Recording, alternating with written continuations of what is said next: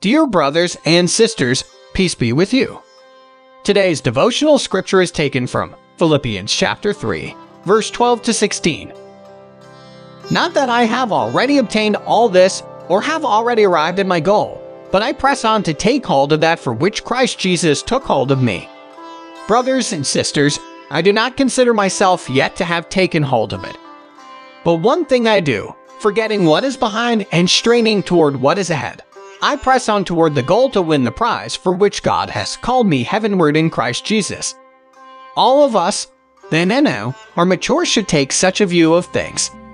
And if on some point you think differently, the true God will make clear to you. Only let us live up to what we have already attained. Lord Jesus, replace my fears with boldness so that I may be a fisher of people for you. Amen. May the Lord save you with his right hand and fulfill his purposes for you, now and always. Today's devotion is brought to you by Growing Faith at Home Ministries.